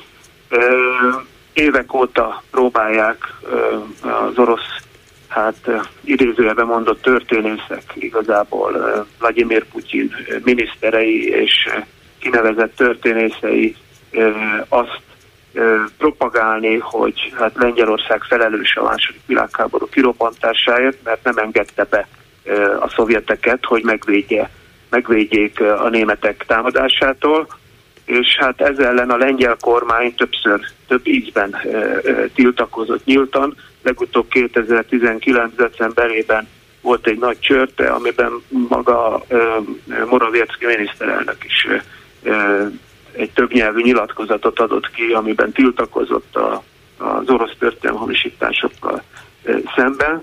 És hát az az igazság, hogy ezek a narratívák szépen átszivárogtak azért a magyar sajtó egy bizonyos szegmensében. Én azért, mivel történész vagyok, olvasgatok ilyeneket, és, és azt kell, hogy mondjam, hogy, hogy meglehetősen elterjedt ez. Hát egy időben ez, ez a szélső jobb oldalon volt vagy lett népszerűbb, de úgy látszik, hogy, hogy egyre mainstreamebb ez a, ez, a, ez a narratíva, és igazából én nem gondolom, hogy fel, nem feltételezem, hogy valaki tudatosan mond ilyeneket, hanem egyszerűen ebben a narratívában, ebben a közegben mozognak bizonyos politikusok, és már valószínűleg, mivel nem ezzel foglalkoznak napi szinten, nem tudják megkülönböztetni a valóságot a, a történelmi hamisítástól, és hát ez jól hangzik manapság ugye, abban a közegben, ahol azt feltételezik, hogy valamiféle béke ajánlatta, vagy Ukrajna kárára területi veszteségek felajánl, vagy Ukrajna kárára Oroszország számára területek átadásával ki lehet elégíteni az orosz elnök és az orosz hadvezetés étvágyát. Én azt gondolom, hogy ugyanúgy nem lehet kielégíteni, hogy Adolf Hitlerét se lehetett kielégíteni. Tehát ezek a párhuzamok rettentő rosszak, mert eleve rossz premisszákon alapulnak. Azt, Történelem ezt bebizonyította párszor, tehát én azt hiszem nem kell túl okosnak lenni ahhoz, hogy ezt belássuk. Azt látjuk, érezzük, aki követi az eseményeket, tudja, hogy a magyar-lengyel viszony, amely korábban kitüntetetten jó volt, és a két jelenlegi kormány között igazán a korábbiakhoz képest is ennek a politikai jelentőségét kifejezetten egyre nagyobbra és nagyobbra fújták, és minden szempontból fontosak is voltak egymásnak, de ezt a rendkívül szoros baráti kapcsolatot az Ukrajna ellen indított orosz háború Mm, legalábbis szétzilálta, és egy, egyre erősebb a bizalmatlanság Varsóban a magyar kormányjal és álláspontjával szemben, de Ukrajna egy dolog, és nagyon élesek a különbségek, ez nyilvánvaló. De egy ilyen történelmi kvázi visszatekintés, vagy történelmi átértékelés, ez az én benyomásom szerint, de ön ehhez jobban ért és jobban is tudja értékelni a dolgot. Ez olyan, mintha most azon kívül, hogy mi a helyzet Ukrajnában és mi fenyegeti Európát, mintha szíven ütné a lengyeleket. Hát le, egy, egy, ilyen, hát egy ilyen támadásra nem, nem számíthattak. Más kérdés, hogy mi van most. erről van szó. A lengyelek 1945 óta, tehát beleértve a szocialista rendszert is, nem, tehát nem 89-90 óta, 45 óta nagyon, eh, eh, hogy mondjam, eh, hát allergiásak arra, hogyha hogy a második világháborúnak a, a torz interpretálására. Ugye a lengyelek végül is hát a két totalitárius diktatúra első áldozatai, akik ennek ellenére a szövetségesek oldalán otthon is az ellenállásban, de nyugaton a szövetségesek oldalán is az emigránsok minden csatába részt vettek. Nincs olyan csatája másik világháborúnak, hogy ne lett volna lengyel résztvevő. Palesztinától az angliai csatáig mindenhol, Monte Cassino-nál ott voltak, Berlin bevételénél ott voltak. Tehát a, ennek ellenére ugye ők nem lettek győztesnek nyilvánítva. Tehát a, a, mert ugye a Szovjetunióval is szemben álltak, és a Szovjetunió hát minden kétséget kizáróan a győztesek oldalán állt, és nagy áldozatot hozott ezért a győzelemért, így a lengyelek hát nem kerülhettek a győztesek oldalára, amikor Hitler legyőzték. Nem ismerték el őket, viszont ez, erre a történelmi interpretációra hát nagyon figyelnek, és, és millió példa van az elmúlt több mint 70 évben arra, hogy tiltakoznak. Egyébként Magyarországon a szocialista korszakban is rengetegszer tiltakoztak a kulisszák mögött egy-egy cikk, szovjetbarát cikk, vagy lengyel hősiességet vagy ellenállást torzan, vagy meghamisítva bemutató cikk vagy tanulmány ellen. Erről a közvélemény nem szerzett akkor tudomást, de tudjuk a dokumentumokból, és a rendszerváltás után is minden ilyenre figyelnek a lengyelek, és én azt gondolom, talán tudom is, hogy nem ez az első ilyen tiltakozás most sem, csak ez az első nyilvános tiltakozás a magyar vezető hát politikusok, bár mondjuk most pont egy katonáról van szó megnyilatkozásával szemben. Tehát e, egyébként ilyen háborút, hogy mondjam, hát idézőben mondom háborút, a németekkel és az oroszokkal folyamatosan vív a, a lengyel közvélemény, a lengyel politika, sajtóháborúk folytak erről, sőt, hova tovább perek voltak az elmúlt években, tehát ez nem kifejezetten a magyar kormány ellene szól, hanem, hanem ez, ez, ez egy, a lengyeleknek tényleg ez egy érzékeny pontja. Hát most belefutottak abba, csúnya szóval mondva, hogy, hogy ez most megint Magyarországon kell tiltakozniuk ilyen megnyilvánulások ellen, ami Meg... egyébként tényleg jogos tiltakozás, hiszen ez, ez egy rendkívül torz és hamis értelmezése. A mekkora sebet üt ez a magyar-lengyel viszonyon, és mekkora heg marad utána? Hát ezt nehéz megmondani, mert ugye erről már sokat beszélgettünk az elmúlt évben, hogy mit jelent ez a szituáció a lengyel-magyar kapcsolatokra, és időnként jön egy újabb és újabb, konflikt, újabb konfliktus forrás. Nehéz megmondani, bizonyára jelen, jelenleg kijelenthető, hogy hát nem jó, kölcsönösen nem jó a viszony.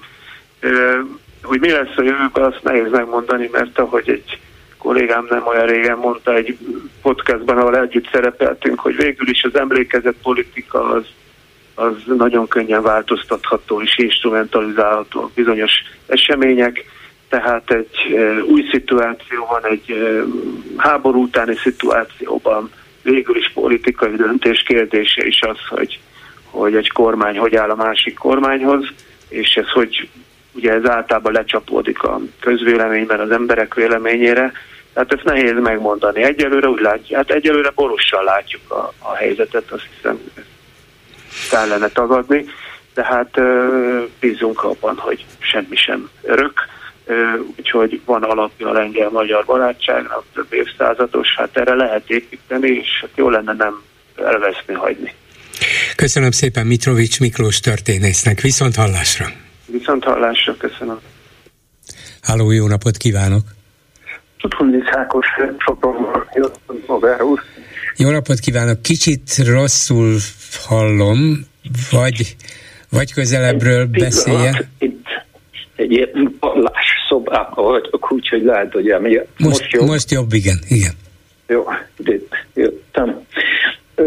Hát sok minden ö, fölmerült itt a beszélgetést hallgatva, meg a megint fokozhatatlan heti új hírek kapcsán, és ö, ugye kérdezgetjük magunktól tényleg, hogy meddig tovább, mármint hogy Orbánék meddig mennek tovább, meg, meg hol lesz a vége, meg mi fog történni.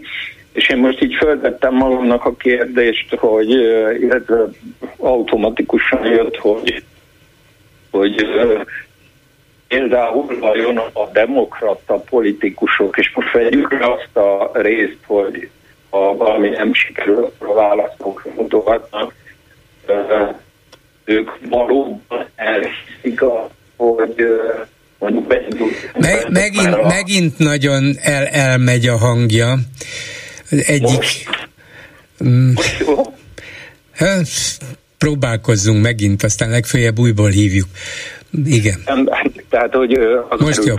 Nem, hogy például Gyurcsány a legerősebb a pártnak az elnöke, ő vajon azt, azt mondanám, hogy megpróbáljuk újból hívni, jó? Kérem, hogy tegye le, addig egy következő hallgatóval folytatom, de remélem, hogy a közelebbi hívás már sikeresebb lesz. Háló, jó napot kívánok!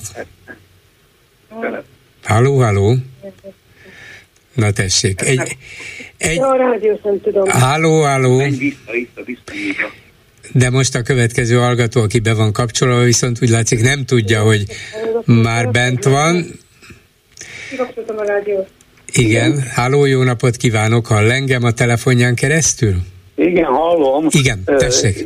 István vagyok, üdvözlöm. A bemutatkozásom már jellemző a mai állapotokra. Mert hogy nem mondja a teljes nevét? Így van. És egyre többet hallok ilyet. Igen. A nejem állandóan, hogy mondjam, hogy zaklat, hogy ne telefonáljak, mert ne felejtsem el, hogy családom van. Nem, ne, hát azért, ennyire, azért ilyen... ennyire nem kell félni. Sok hát, mindentől lehet sajnos, de ettől nem. ez meg van engedve. Ahogy féljen, és féltse önt, az igen, az meg így van engedve. van, így a családot. Igen. Mert igen. sajnos van okom rá, ő neki van nagy okora. Uh-huh. Ahol a, a gyerekeket gumibottal velik, meg, meg könygászpédel fürdetik, hát az egy, ez az Orbán világ. Igen. És eljárást indítanak ellenük, mert fölmertek venni egy maszkot, annak tudatában, hogy le fogják ellen. őket Igen. majd spréjezni, gázspréjezni, na mindegy. De tulajdonképpen nem ezért akartam telefonálni, hanem a mentő probléma miatt. Ugye most én úgy látom, hogy ö, nem a mentővel van itt probléma. Mondjon valamit, bolgár úr, drága, bármit, amire a országnak kell működtetni, és jól működik. Jó, hát a Fidesz... Nem, a országot most zárják be. Fidesz propaganda. is zárták. A Fidesz propaganda remekül működik. Hát akkor én most mondom, hogy az igazság meg az, hogy a posta nem működik. A mentőse, de mondom tovább, az iskolákban a becs nélküli emberek helyettesítenek. Már gyerebek megőrzés is probléma. Igen. Igen, de egészségügy, a... oktatás, posta, közszolgáltatások, igen. Mi igen. működik normálisan? Semmi. Hát Mészáros Lőrinc cégei remekül hát működnek. Az megy. az megy, de az nem produkál semmit, ami a népnek kell.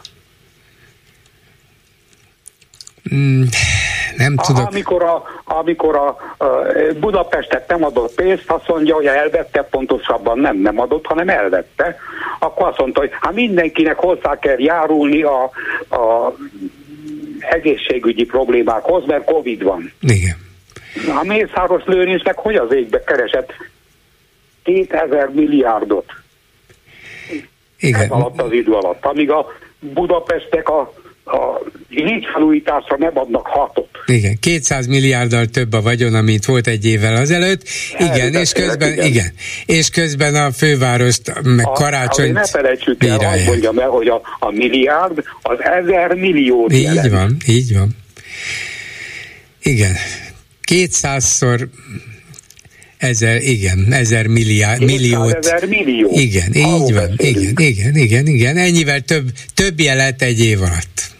Egy év alatt, igen. Hát akkor mondja hát, valaki, a... hogy nem működik jól, látja, mint a karikacsapás. Nem működik, az semmit, uram. Hát persze, egy, innen kapnak, onnan kapnak. Amennyi, így, van, így van. De nagyszerű új sportcsarnokok épülnek, új stadionok, hát figyelje meg, micsoda atlétikai világbajnokság lesz itt. Mind a tíz újunkat megnyaljuk utána. Erre vágyik a magyar. A jeges rendezvényt is terendeztük. Igen. Semmire nincs pénzünk. Semmire. Különösen a népre nincs. Sajnos így van, nem tudok vitatkozni önnel. Viszont szembeszállunk az egész világgal is, egyedül. Hát igen. Hát én meg úgy, úgy érzem, hogy körben már mindenhol Európában utálnak minket. És sajnos nem az Orbánt utálják, hanem a magyarokat. Igen, hát végül is abból, tudnak ott se különbséget Hát tenni. igen, abból indulnak ki, hogy a magyarok őt választották, úgyhogy hát biztos hát igen, van valami, is is van. valami közük mégiscsak van hozzá. Hogyha őt válaszunk továbbra is, akkor ez lesz. Aztán ne csodálkozzunk, hogyha a oroszok majd ide jönnek, akkor senki nem fog mellénk állni. Igen, viszont az oroszok nagyon fogják szeretni Orbán Viktort, és bennünket is. Hát igen. Annyira szeretnek hát, majd, hogy... Nem értem egyébként, hogy ez miért ilyen orosz párti. Néha már azt gyanítom, hogy nem a kezükben tartják valami régi ügyjel. Nem. Ezek mostani ügyek. Lehet, hogy a Na, ne már itt izé, integet, hogy hagyjam abba a szövegemet. Igen. Úgyhogy... El tudjuk képzelni, hogy mire gondol, hogy hogy tartják kézben. Köszönöm szépen. Én is köszönöm. Viszont hallásra. Csak itt az előző hallgató, remélem, hogy jobb hangminőséggel. Halló. Jó napot. Igen, jobb. Jobb, jobb, jobb. Most, Igen. most jobb. Uh, igazából uh, persze nem tudom, mennyire lehetett hallani, hogy a, ugye ezen a héten is kaptuk az új uh, rosszabbnál rosszabb híreket, hogy el is tartunk, és hát most itt ugye legutóbb ez a külügyminiszterünk Szijjártó Péter mm, többek között ami ág áll, hogy a Ukrajnába élő magyaroknak a jogait csorbítják, és természetesen ezt nem kell tűrni, ha így van, de most csak képzeljük el azt, hogy, hogy, hogy micsoda égő lehet az ott élő magyaroknak az, amit Orbánik művelnek, számomra is az.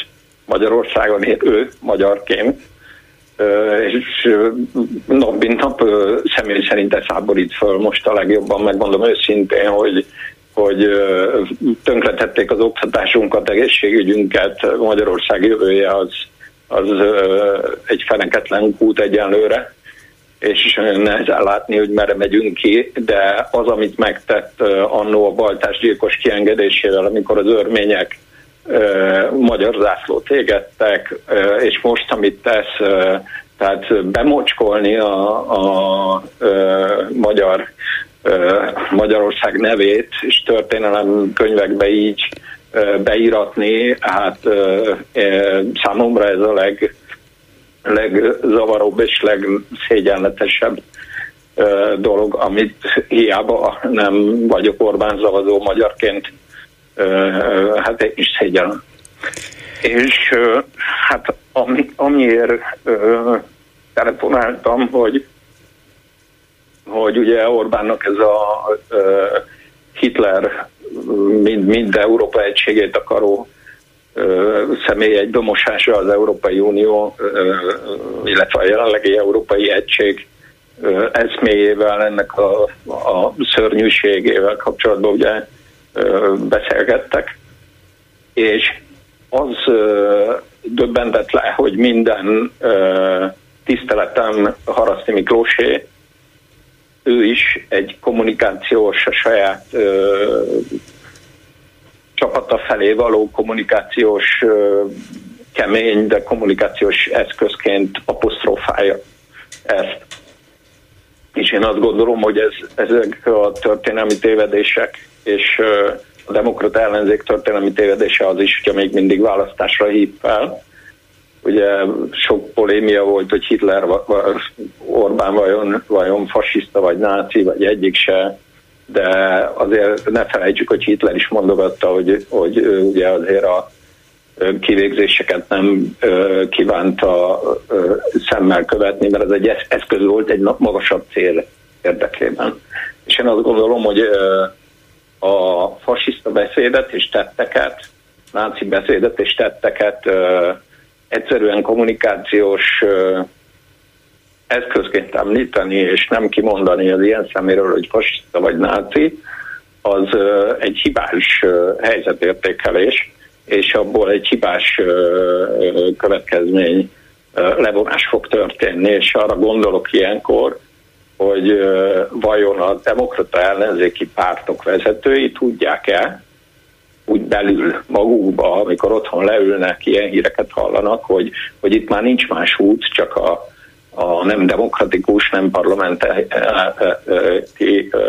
út, vagy pedig ezt tényleg nem tudják, és tényleg én azért szomorodtam el, mert amikor Araszti Miklós egy széles látókörű intelligens ember is és ö, ö, nem, nem a nevén nevezi a dolgot, akkor ez olyan, mint hogyha egy ilyen önvédekezési mechanizmus indulna be uh-huh. bennünk demokratákba, és én tartok attól, hogy ez a félreértelmezés, ez, ez a rendszer leváltásának egy egy akadályozó uh-huh. tényezője.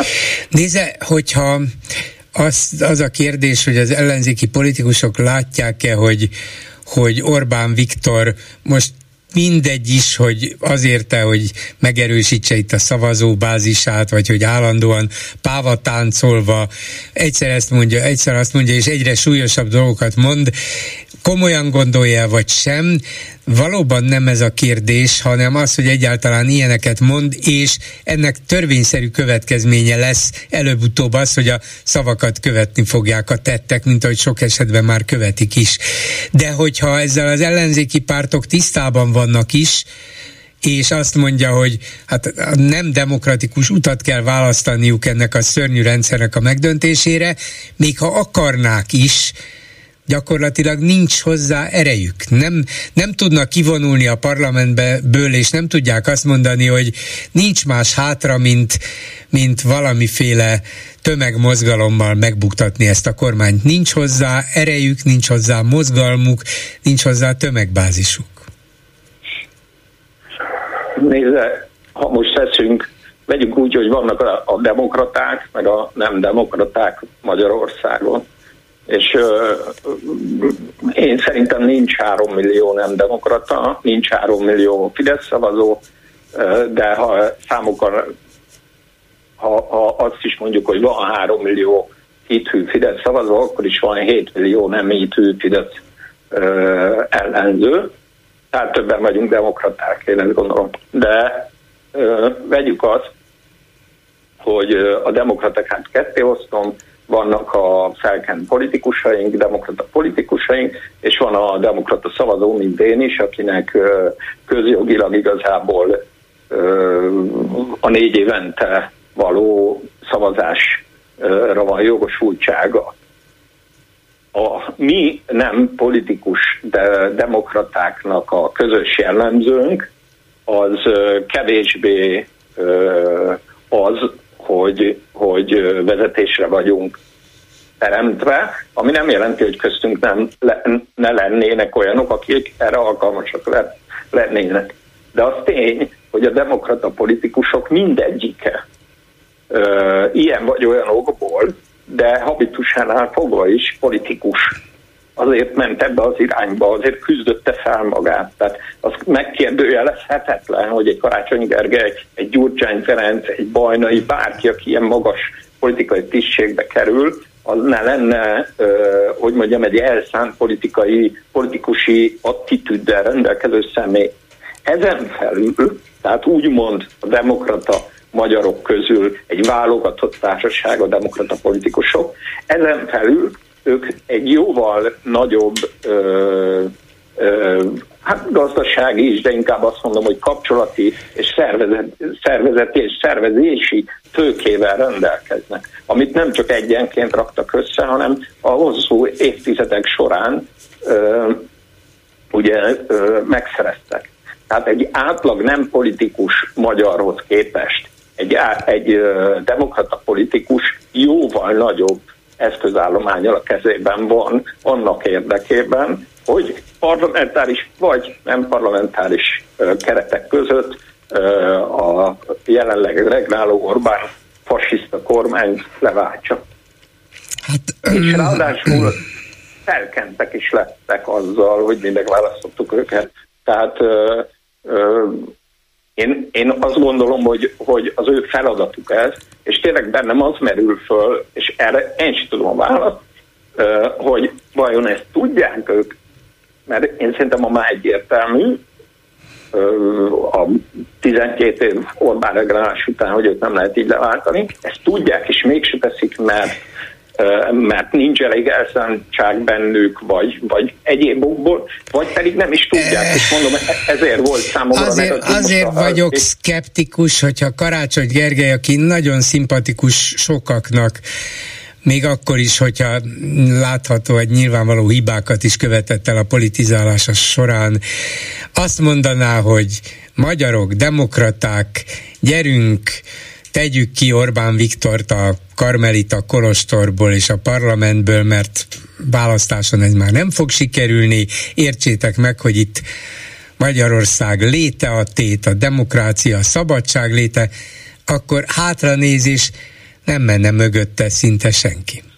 De ez, ez, ez, ez újjal mutogatás, ne haragudjon, ez, a, a felkentek nem mutogathatnak újjal, tehát ő nekik feladatuk van. De tényleg számomra inkább ez a, most ez a kérdés, amit így magamnak is fölteszek, hogyha Haraki Miklós, aki egy állati értelmes ember, és úgy veszi, hogy ez inkább csak egy kommunikációs trükk, hogy ennyire csitítja ezt a, ezt a, ezt a ne, ne, nem is tudom élesebben fogalmazni, vagy, vagy, vagy a maga megfelelő erejével fogalmazni, de hogy mondjam, ez már a, a bizonyításnak a, a, a nem tudom, hanyadik foka, ami történik azzal kapcsolatban, hogy, hogy itt mi folyik Magyarországon, hogy, hogy itt, itt igazából most kellene fölhívni, hogy föl Budapestre, aki él és mozog, álljanak meg a buszok, vonatok, és eddig is ne tovább. Én azt gondolom, hogy ennek a politikának van helye,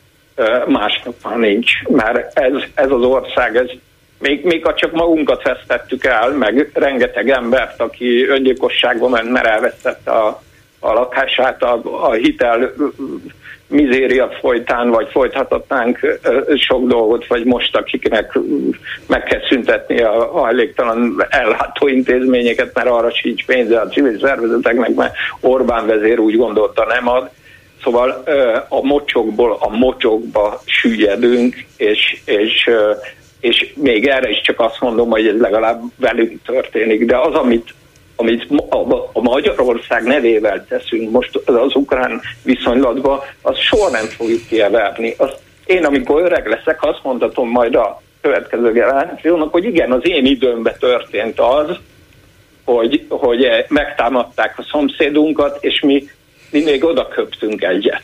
Hát szóval igen, ez, igen. Ez, ez, ez, igen ez, de attól tartok, hogy ettől nem fog leállni se a busz, se a vonat közlekedés. Fellejthetünk háborodva, valószínűleg sokan fel is vannak, de hát nem, nem, fo- nem fognak elindulni. Nem fognak elindulni tömött sorokban Budapestre, vagy akár a budapestiek nem mennek ki százezrékre. Ha valaki őket el fognak, Hát, meglátjuk. Kösz, köszönöm szépen, viszont hallásra. Viszont hallásra. És mit írnak a Facebook kommentelőink, Lőrinc Saba? Szia Júri, köszöntöm a hallgatókat. Orbán hitleres kijelentése körül forogtak a kommentek leginkább. Lehet kérdezni a hallgatót, írja az első kommentelő, de érdemesebb lenne egy szakorvos véleményét kikérni. Hiába a hosszú és korlátlan hatalom bizonyítottan kikezdi a pszichét. Lásd a nagy elődöket, vagy akár a mostani gazdit. Gondolom, itt Putyinra célzott a hozzászóló. Bizony, bizonyára. Aztán Novák Katalin hatalomkra kerülésének első évfordulójára 300 főt látott vendégül, itthonról és külföldről. Ha Szijjártó Péter 47 üzletemberrel való repülőútján az étkezés és az internet használata 11 millióba került, akkor Novák Katalin 300 vendégé minimum 100 millióba. Ilyen szegények vagyunk? Nem, nem, nem, biztos csak száraz pogácsát kaptak. Hogyne, hogyne. Én el tudom adni azt is 100 millióért. És el tudom képzelni, hogy el tudja valaki adni az nyert. Vagy lehet egy pogácsa beszállító, aki annyit számol. Igen. A mentőkkel kapcsolatosan. A fő probléma, hogy a diszpécser nem volt megfelelően képzett és megfizetett, fogalmaz egy kommentelő. A légirányítóknál egy ilyen tévedés nem egy, de több száz ember életébe kerülne. Ezt teszi hozzá. Hát igen, ezért ezek nagyon, nagyon fontos állások, és itt képzett embereket kellene alkalmazni, és eleget ahhoz, hogy el tudják látni a munkát. Igen, a kommentelő is ráhív, felhívja arra a figyelmet, hogy nem fizetik meg, és nem képzik kellően ezeket az embereket. És úgy látszik, hogy ez, ez most gyakorlatban is bebizonyosodott. Hát az biztos, hogy az egészségügy szomorú állapotban van. Ennek egyik sajnálatos példája ez, de reméljük, hogy hogy azért van kiút, úgyhogy Gálvölgyi János gyorsan fog meggyógyulni. Ebben mindenképpen reménykedünk, de tényes való komoly problémák vannak. Aztán a továbbiak továbbra is a hitelrel kapcsolatos kijelentésekkel kapcsolatosak. Tudjuk, hogy Orbán az Egyesült Európai Államok és minden ilyesmi esküdt ellensége az ismert okokból. Ennek indoklására képes bármilyen történelmi vagy egyéb indokot előrángatni. De ez a hitleres indok orbitális melléfogás, hívják az utolsó kommentelő. Hát és nem tudom, hogy jó-e Gyurcsány jelzője, hogy beteg, de, de az biztos, hogy felháborító és tűrhetetlen ez az összehasonlítás. Hát ez van, ezzel kell élnünk egyelőre. Köszönöm szépen. Ezzel a megbeszéljük mai műsora véget ért készítésében közreműködött Bencsik Gyula, Lőrinc Csaba, Erdei Tünde, Simon Erika és Csorba László, Bolgár Györgyöt hallották. Viszont hallásra jövő héten. Most pedig jön az Esti Gyors. Esti Gyors, a hírek háttere döntött a parlament. Összehangolt támadást Törvényjavaslatot nyújtottak be. tiltakoztak. Korrupciós botrányba Az inflációs adatok szerint újabb menekült hullám várható. Aláírták a megállapodást. Esti gyors, a hírek háttere. Jó estét kívánok, Sámezi János vagyok, ez itt az Esti Gyors, a szerkesztő Helskovics Eszter. Délután négy óra van, tegnap este óta nem ettem semmit. Egy vöröslő arccal üvöltő főorvostól tanultam meg, hogy ez nem az a hely, ahol csak úgy ehet az ember. Most már jól átgondolom az ilyesmit, mivel a kéztörésem után két nappal azért azt is el tudnám képzelni, hogy megműtenek. Egy másik intézményből kerültem ide, ahol rendesen elláttak a kéztörésem után, menjek a lakcímem szerinti kórházba, mondták, egy órás rutinműtét biztos, ami biztos, hogy szépen összeforjon az a csont. A lakcímem szerinti kórházban egy órán át nem állnak szóba velem, enni nem szabad, a műtét délelőtt lenne esedékes, a váróterem tele, néha behívnak valakit, néha kiabálnak egy sort az ebegörcsös nővel, hogy ne hisztizzen olyan hangosan. Végül egy kedves nővér átveszi tőlem a leleteimet tartalmazó CD-t, hogy aztán három órával később, amikor végre behívnak, őszintén rácsodálkozzon mindenki arra, hogy az adataimnak a gépben kéne lenniük. Nincsenek, de azért megszídnak, hogy ha ma szeretném a műtétet, miért csak most jöttem. Reggel jöttem, mondom, hát akkor mi vagyunk lassúak, állapítja meg az egyik orvos. Két órával később a borda törött fiú, én nem bírom ezt tovább felkiáltással a büfé felé veszi az irányt. Engem felkísérnek az osztályra, a nővérek szerint ma már nem lesz műtét, nyugodtan egyek valamit. Két órával később jön üvöltözni a főorvos úr arról, hogy miért ettem neki, most lenne ideje megműteni, tehát akkor csak holnap. Ma van tehát az a holnap, délután négy, tegnap óta nem ettem semmit.